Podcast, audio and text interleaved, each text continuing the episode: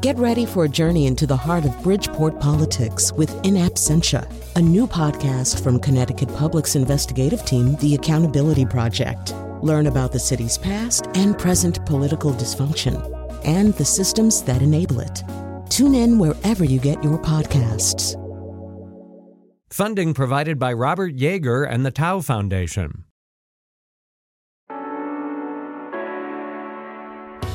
This is Where We Live. I'm Lucy Nalpathanchil.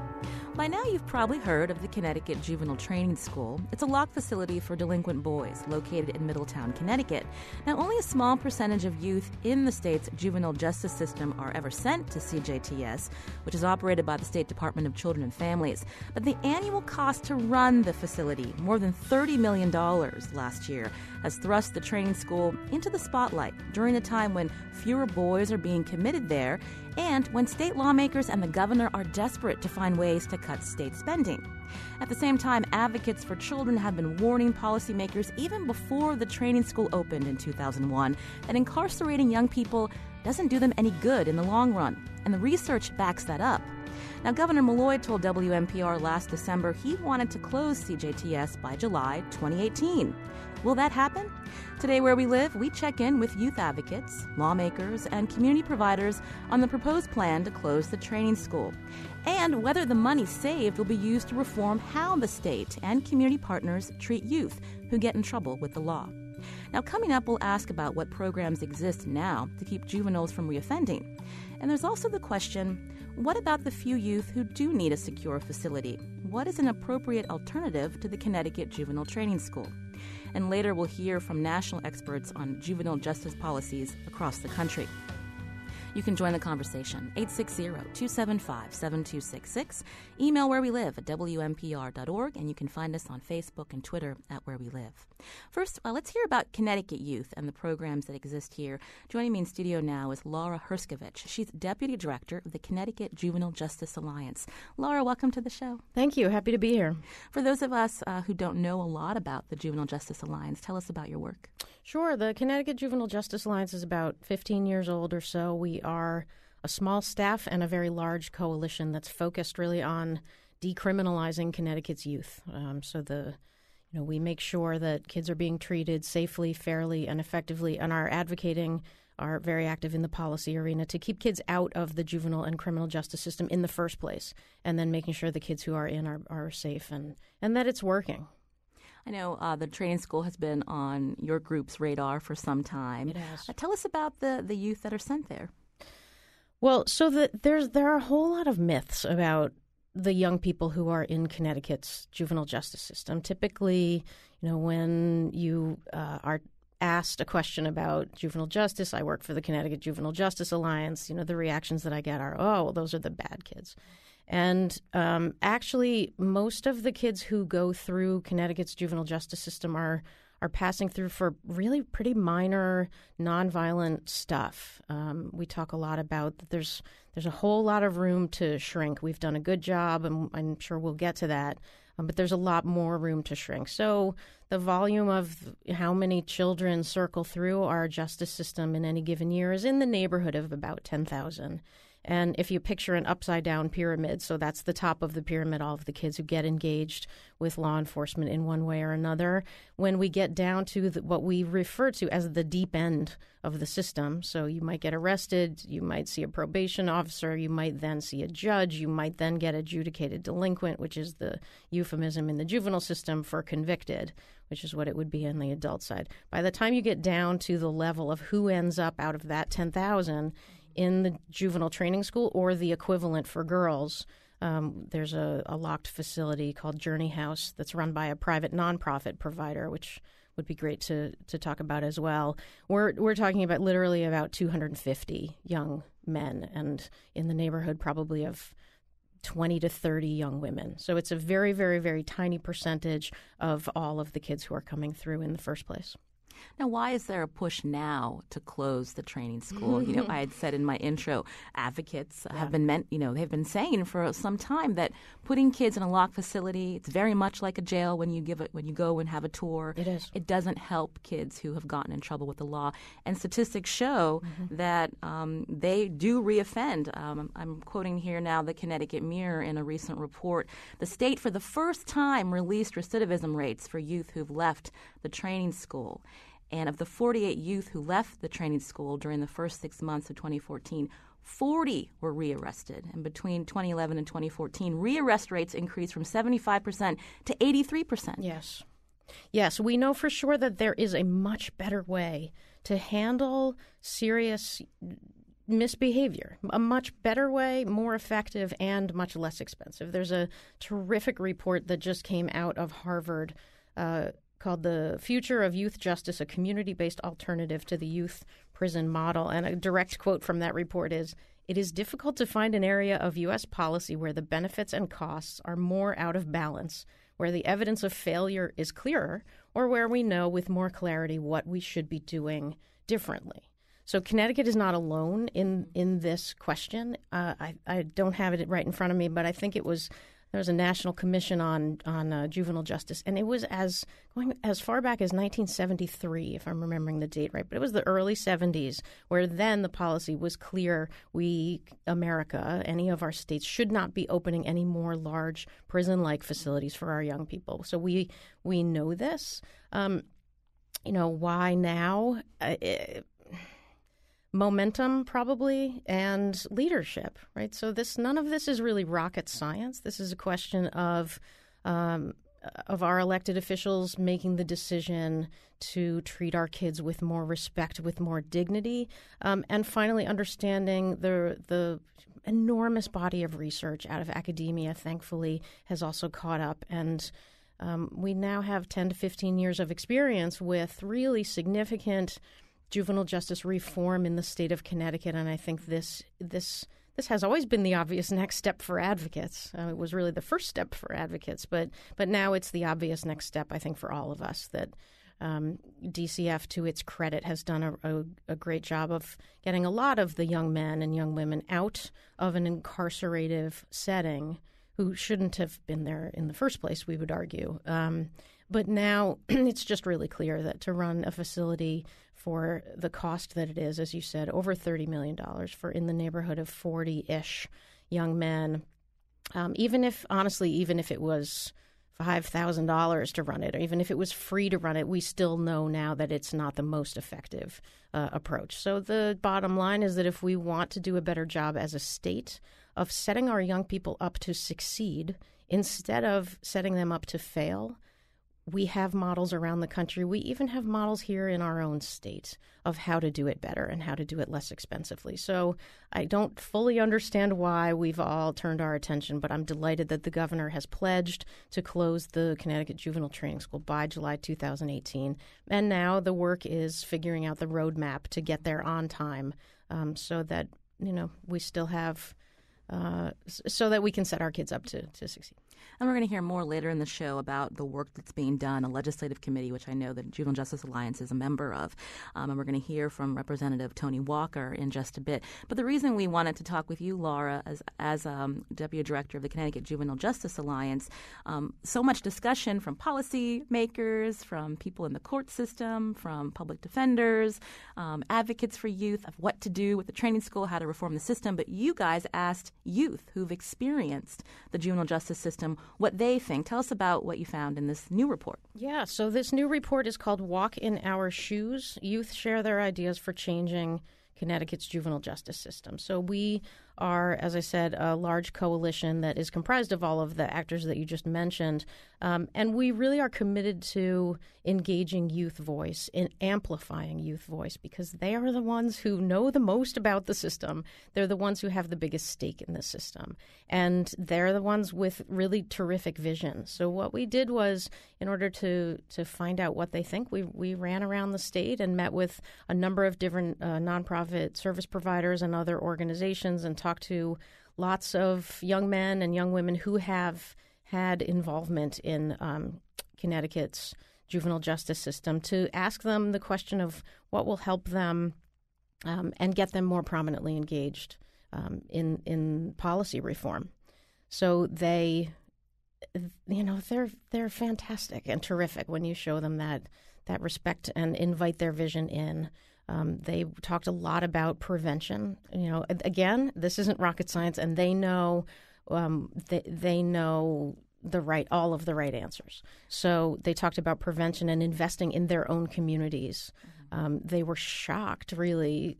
I think maybe we used the phrase "taken aback," um, and that's certainly true. They were really shocked to find out how much it costs to run the Connecticut Juvenile Training School. And we asked them, "Well, what what should Connecticut be doing instead?" And they talk about mentorship. What was interesting to me when I read interesting to me when I read the report, um, you know, I think it was a, a young uh, girl who uh, mentioned that you know after she got in trouble with the law, you know, there was a lot of outreach to her. She was able to get connected to a job, yes. and she felt guilty because she had friends who have not been involved in the juvenile mm-hmm. justice system who aren't getting that same outreach. Yes, yes, in, indeed, and and really, this is about re this is a, this is about priorities, and so this is about taking the significant dollars that we're spending on a model that we know is broken, mm-hmm. just really kind of flushing that money down into the sewer system. Um, because we know it's not working. And instead, these young people are saying we want that money to invest in our housing, in community revitalization, in helping us find jobs, in uh, having apprenticeship type programs and skill building, in neighborhood programs. So even just this morning, I was listening to an interview of a young man. Where's his name? Uh, he's an opera singer. He's a baritone who has now sung at the Met. Ryan Speedo Green from Virginia originally, and he was talking about getting into some misbehavior in school. He was in fourth grade. He showed up at school and greeted his new. He's an African American man. He greeted his petite white teacher by on day one by throwing the desk and the chair at her, and her reaction was not. This is the whole point. Her reaction was not to call the school resource officer, was not to call the principal. Her reaction was, okay, you can learn from sitting on the floor. And when you're ready to get your desk and your chair back, you're welcome to those. She taught all the students Dr. King's I Have a Dream speech and just was really um, a, a, terrific teacher and inclusive teacher, a respectful teacher. Um, he ended up getting into some issues. At, at, any rate, he got exposed at one point to opera, and he heard. Um, I don't remember who he heard, the mezzo soprano at the Met, and he he said it changed his life. Um, and now he's a successful professional opera singer. So these young people here in Connecticut were saying the same things. Please expose us to a wide variety of activities of of interest so that we can find out what each of us cares deeply about. So, all kinds of things like that. This is Where We Live. I'm Lucy Nalpathanchil. I'm speaking with Laura Herscovitch, Deputy Director of the Connecticut Juvenile Justice Alliance. Uh, they released a report recently, uh, Walking in Our Shoes, where the youth uh, who've experienced Connecticut's juvenile justice system um, offer up suggestions to policymakers about how to reform the system, how to prevent kids from getting into the system. And we're going to hear more about that report uh, in a little bit. But, you know, before we go to break, Laura, um, part of the report also you hear youth saying that you know their parents need more support what can what kind of resources can their parents receive uh, to help their kids yeah these young people understand that they're a part of a family and they care not surprisingly like we all do very deeply about their families um, they also understand, I think, as probably every single one of us does. We all just came out of the Thanksgiving break, and we have the the fun family dynamics that everyone um, is a part of. So they had talked about um, exposing parents to helping them become more effective disciplinarians. Um, so some of the interventions might be um, the kinds of things that our families are facing at home, whether it's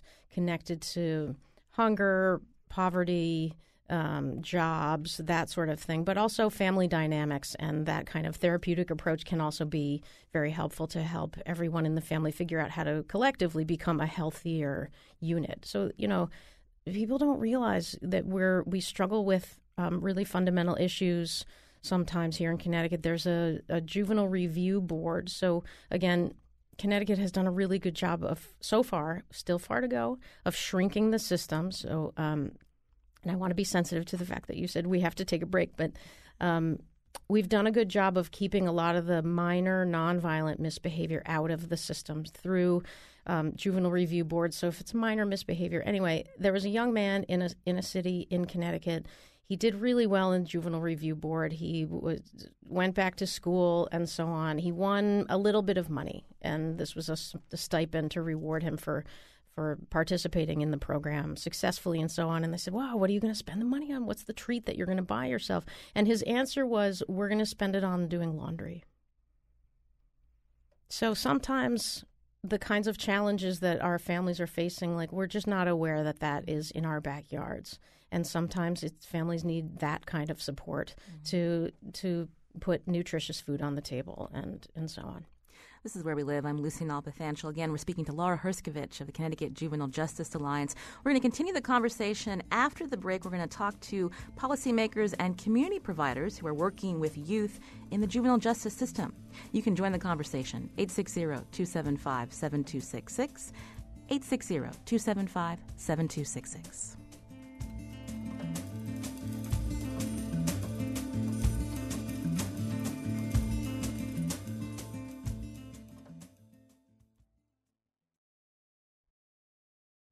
This is where we live. I'm Lucy Nalpathanchil. So, how Connecticut improve its juvenile justice system? Significant changes have already occurred, including raise the age. The law moves 16 and 17 year olds charged with crimes out of the adult prison system. Now, the Juvenile Justice Policy and Oversight Committee, or JPOC, was created by the Connecticut General Assembly to study the effects of raise the age, and now its members are studying ways to continue reforming the system, including how the state should proceed with plans to close the Connecticut Juvenile Training School in Middletown.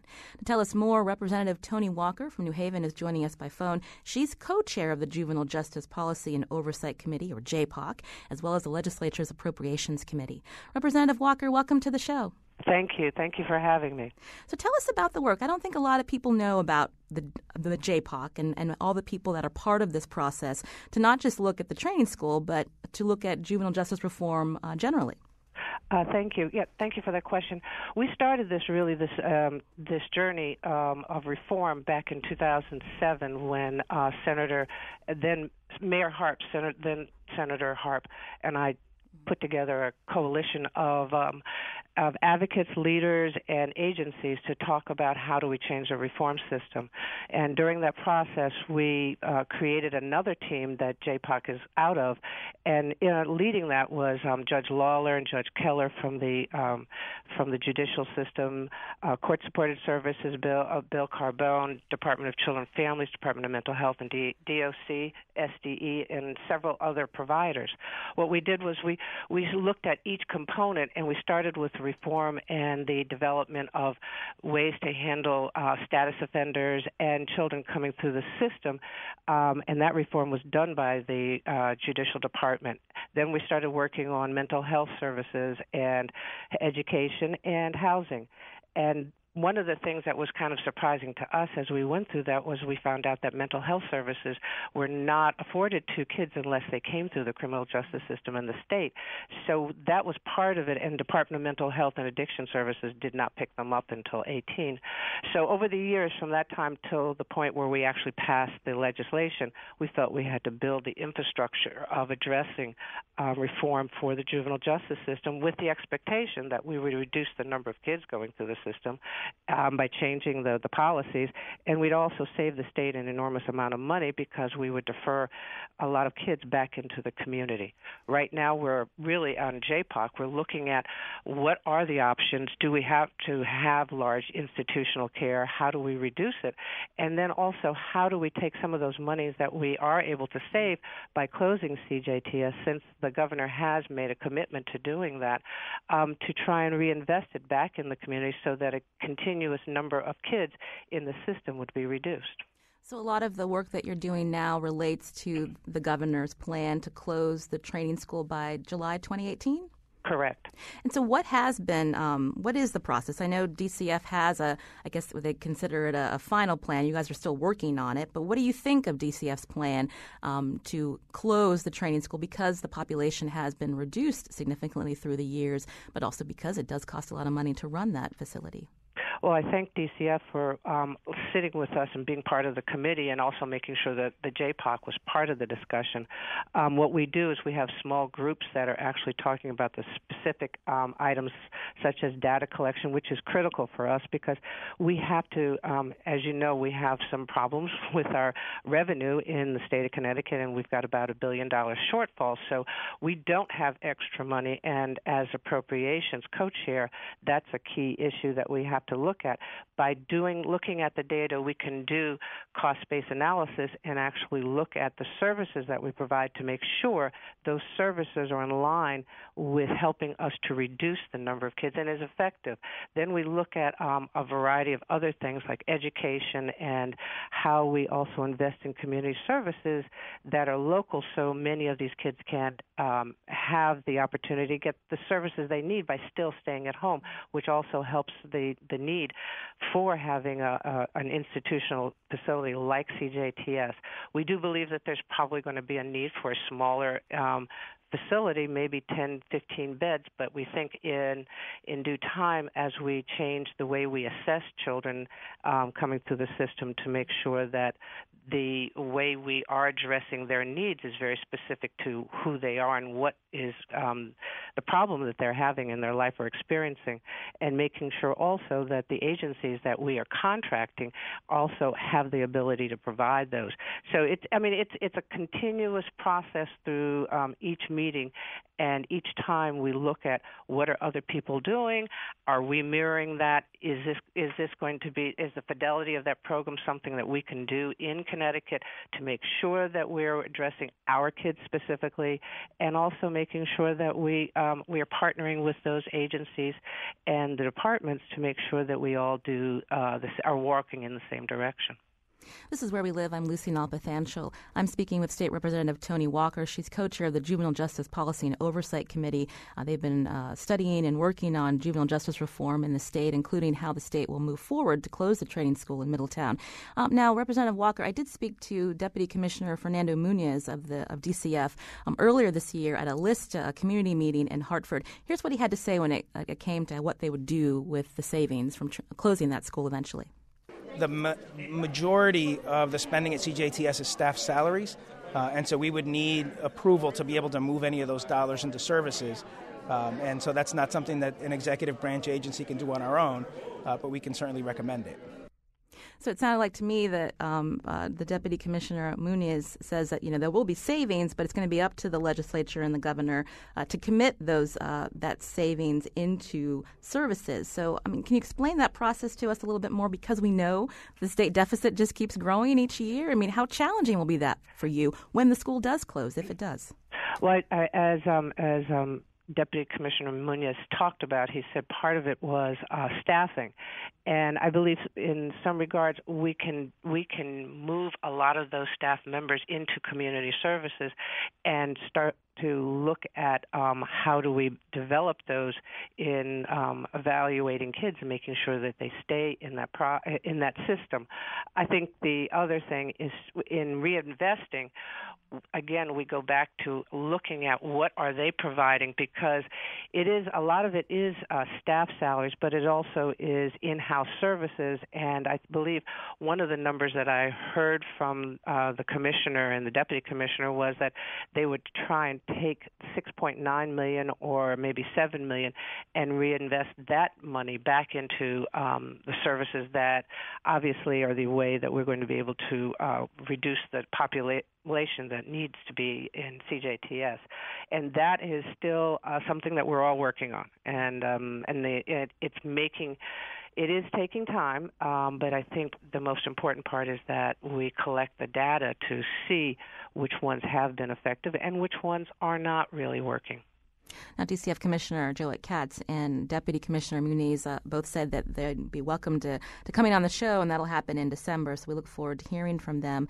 Um, but I wanted to ask you, Representative Walker. I mean, I know you've been an advocate for uh, juveniles for some time, especially those that find themselves in uh, the juvenile justice system.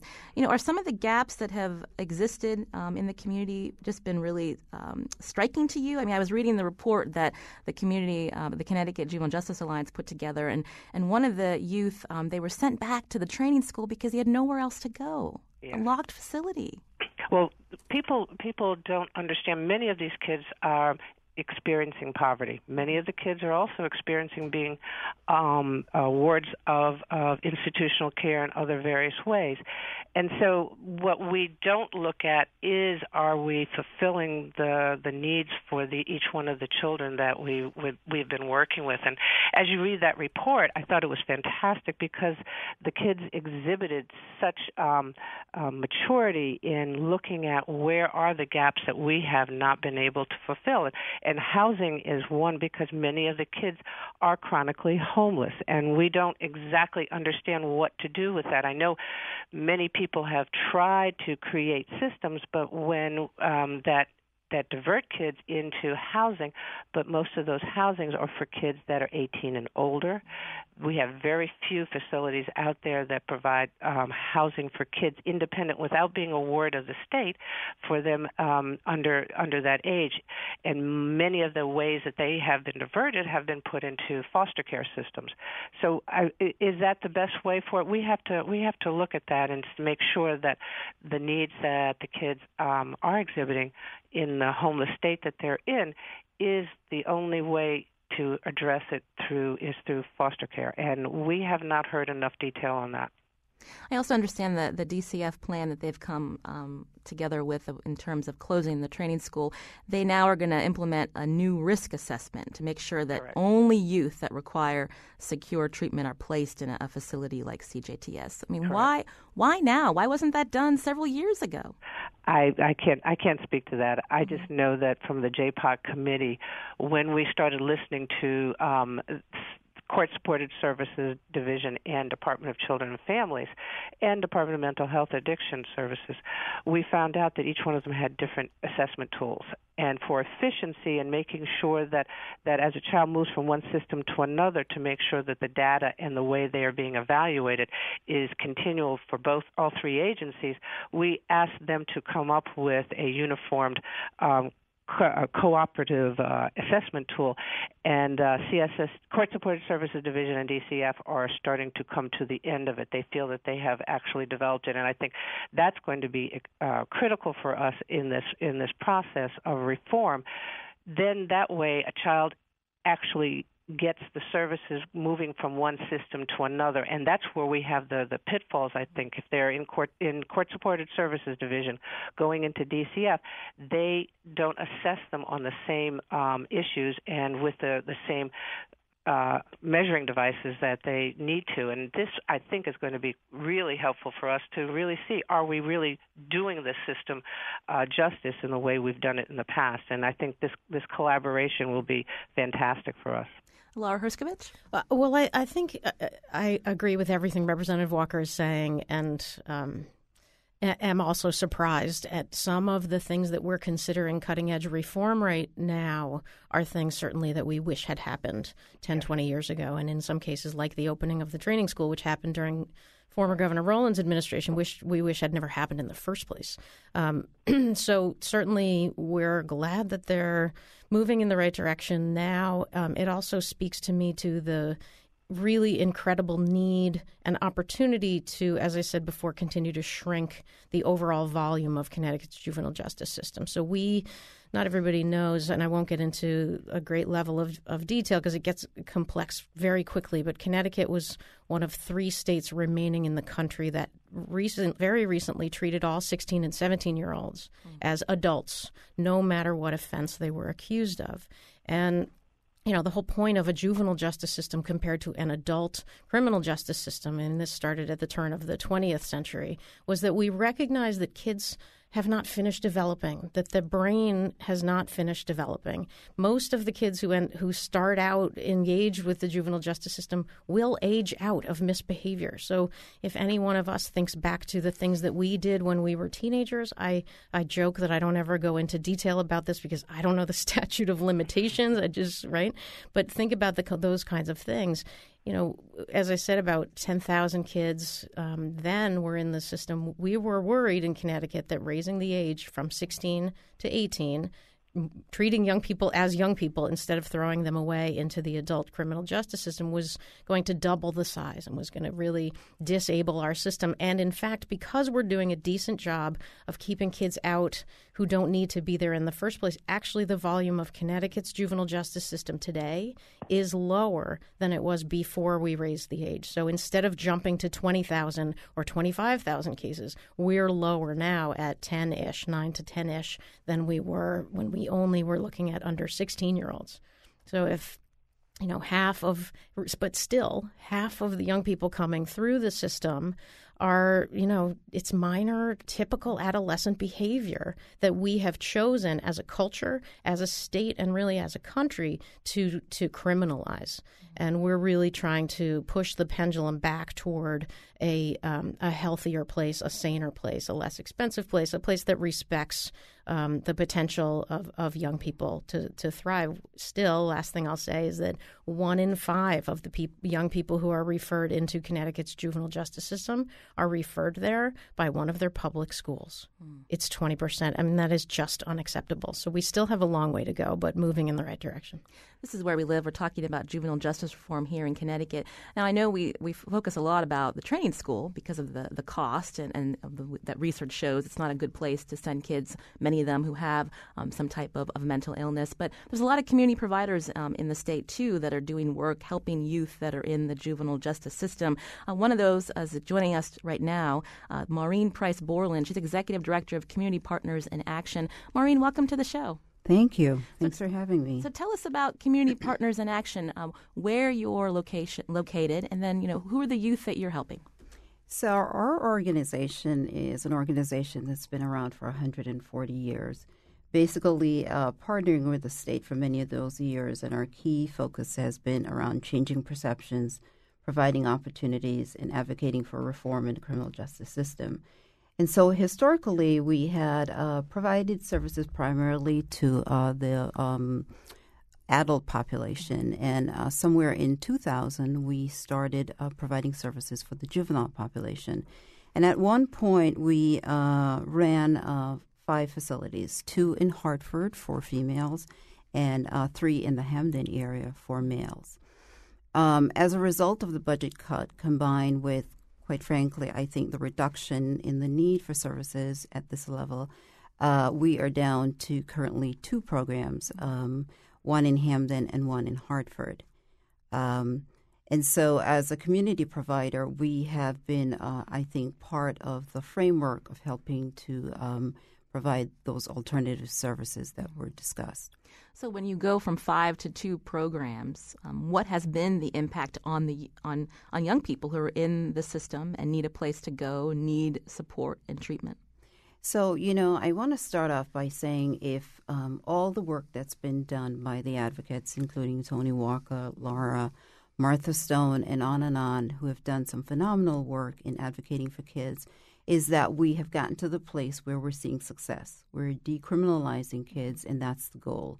And so, uh, despite that, as a community provider, our goal is not to really just have a facility for the sake of having a facility, but it's what's in the best interest of the kids. I think the challenge for us at this point is that we are continuing to hear stories, however, of kids who are falling in gaps. Mm. And there's a lot of couch surfing that's going on and uh, kids who are left in vulnerable situations uh, making some deci- difficult decisions and choices.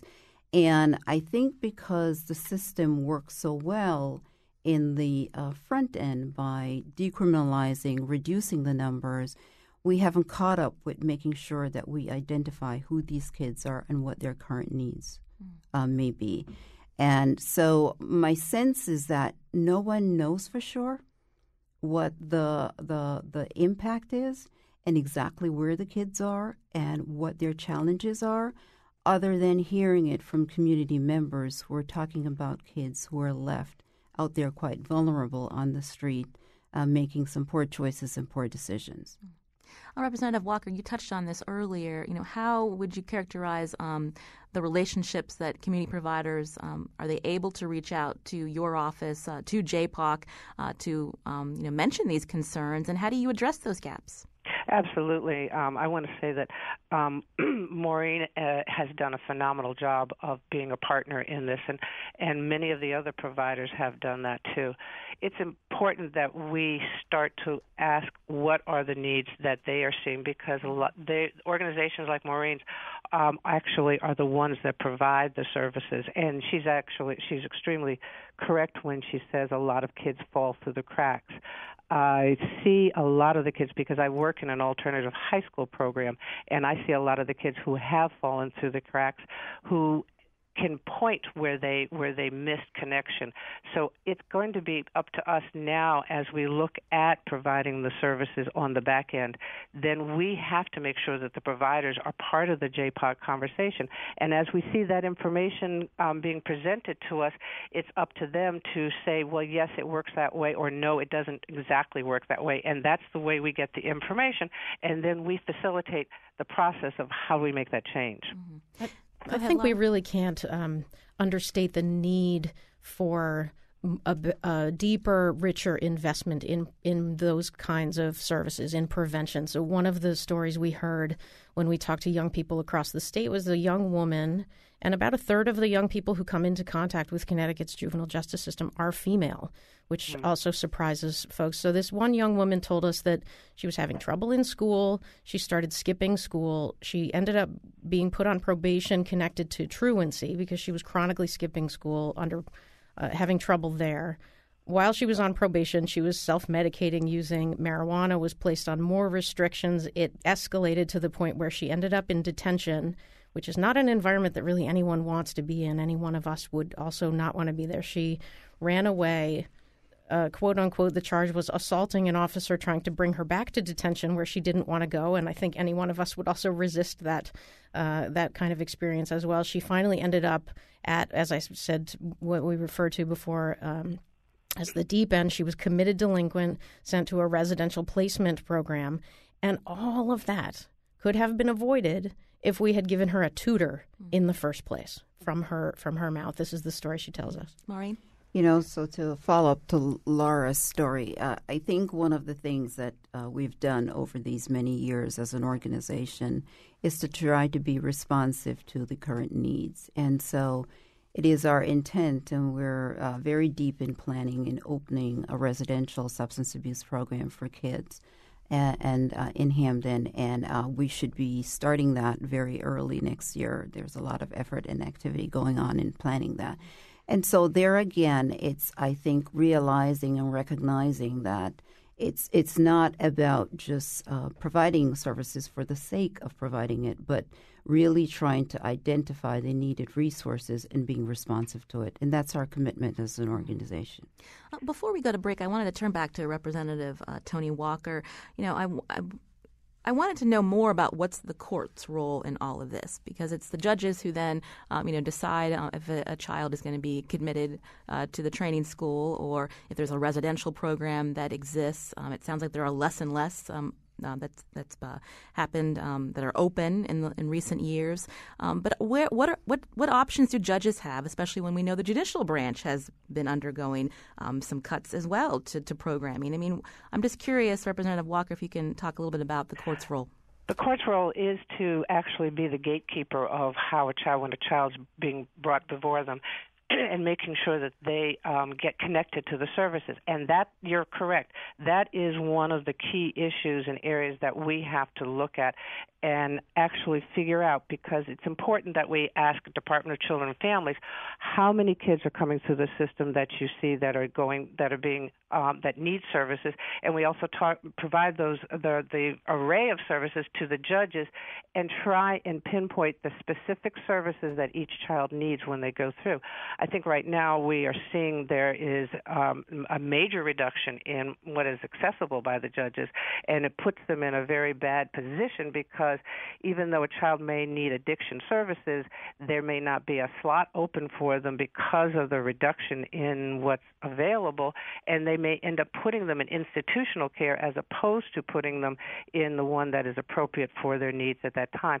And that is one of the big things that we're seeing. So doing something like reinvesting the dollars of CJTS into making sure that the judges, as they evaluate and they sort of triage the needs of the kids there, they make sure that those kids go to the direct, appropriate services that are needed, whether it be in residential care or in care in the community, which also helps them to reengage back with their families. That is where we are right now, and making sure that we have enough information from the major agencies, such as judicial, on how do we do it. And when I talk to judges, judges say, I just don't have enough to refer them to. We need more services so that, that we can make sure that they're getting addressed as opposed to putting them in a hodgepodge of services just because we have them and this is the only thing that's available. Some of this also, I think, is about culture change. So we also yeah. want to uh, inform police departments and inform school administrators and social workers and psychologists about to the degree that there are some services available, let them know what exists so that they don't feel like they have to refer to law enforcement and the judicial branch in order to connect a young person with the things that he or she and or his or her family needs. And Maureen, quickly. Uh, just to probably uh, piggyback on what uh, uh, Toni Walker said was the fact that our decision to go with the substance abuse program will be funded primarily through Husky and Medicaid services versus an opportunity, I think, for the state to invest in a, in a needed service. And I say that only because it became uh, an identified need and recognition on our part that we needed to do so. I want to thank uh, Representative Toni Walker for joining the show. Again, she's uh, co chair of the Juvenile Justice Policy and Oversight Committee, as well as the General Assembly's Appropriations Committee. Representative Walker, thank you for your time. Thank you.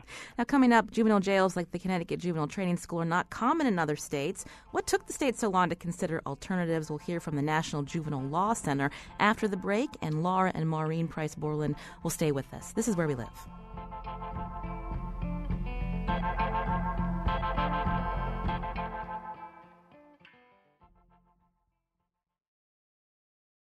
This is Where We Live. I'm Lucy Nalpathanchil. Today we're looking at how the state's considering additional reforms to the juvenile justice system, including the closure of the controversial Connecticut Juvenile Training School. In studio with me is Maureen Price Boreland, Executive Director of Community Partners in Action, and Laura Herscovitch, Deputy Director of the Connecticut Juvenile Justice Alliance.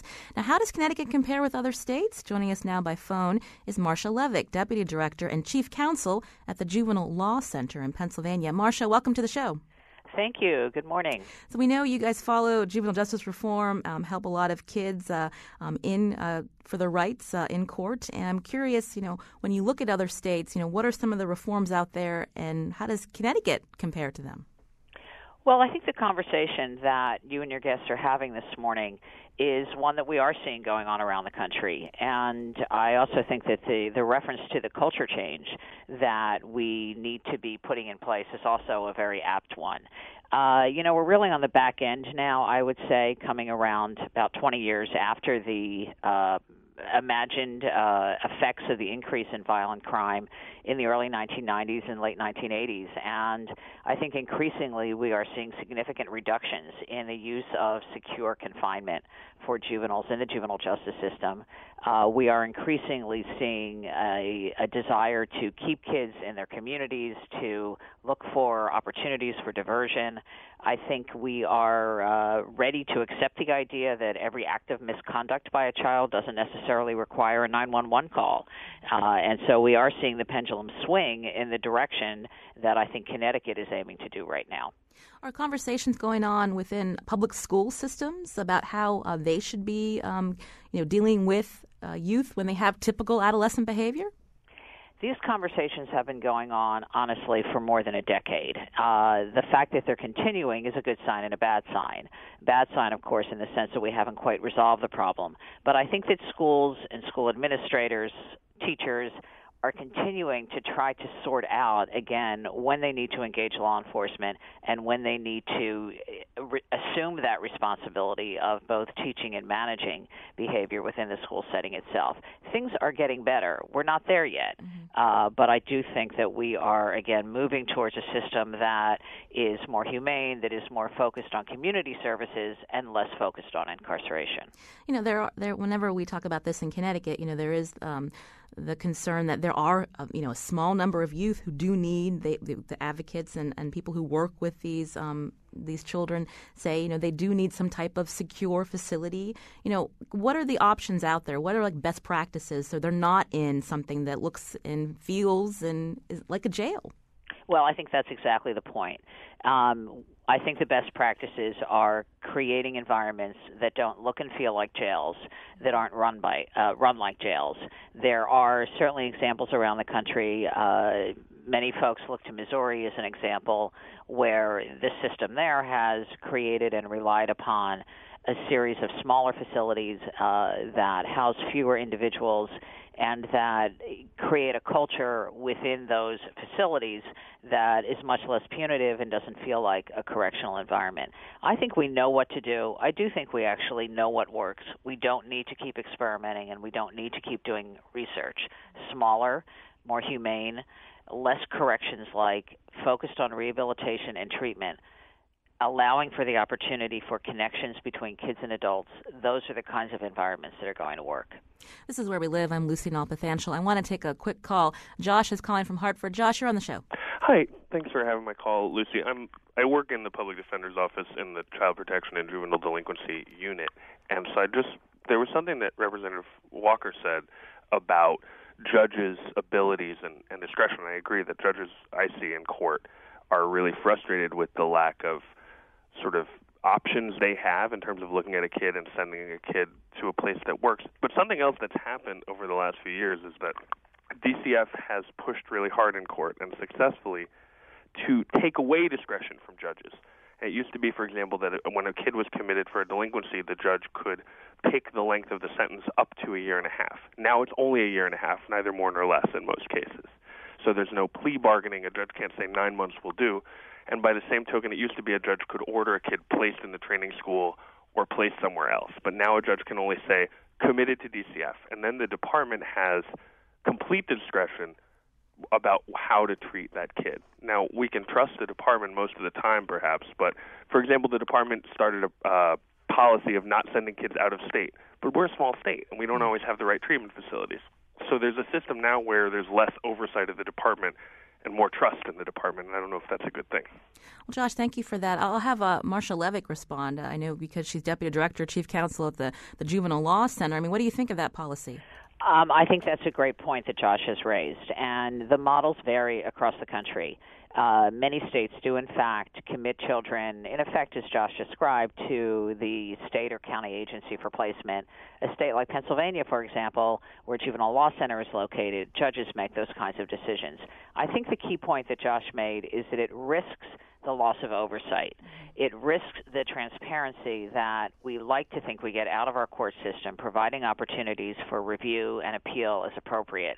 Sometimes it's harder to get that kind of review uh, and opportunity to ask questions when decisions are completely allocated to an administrative agency.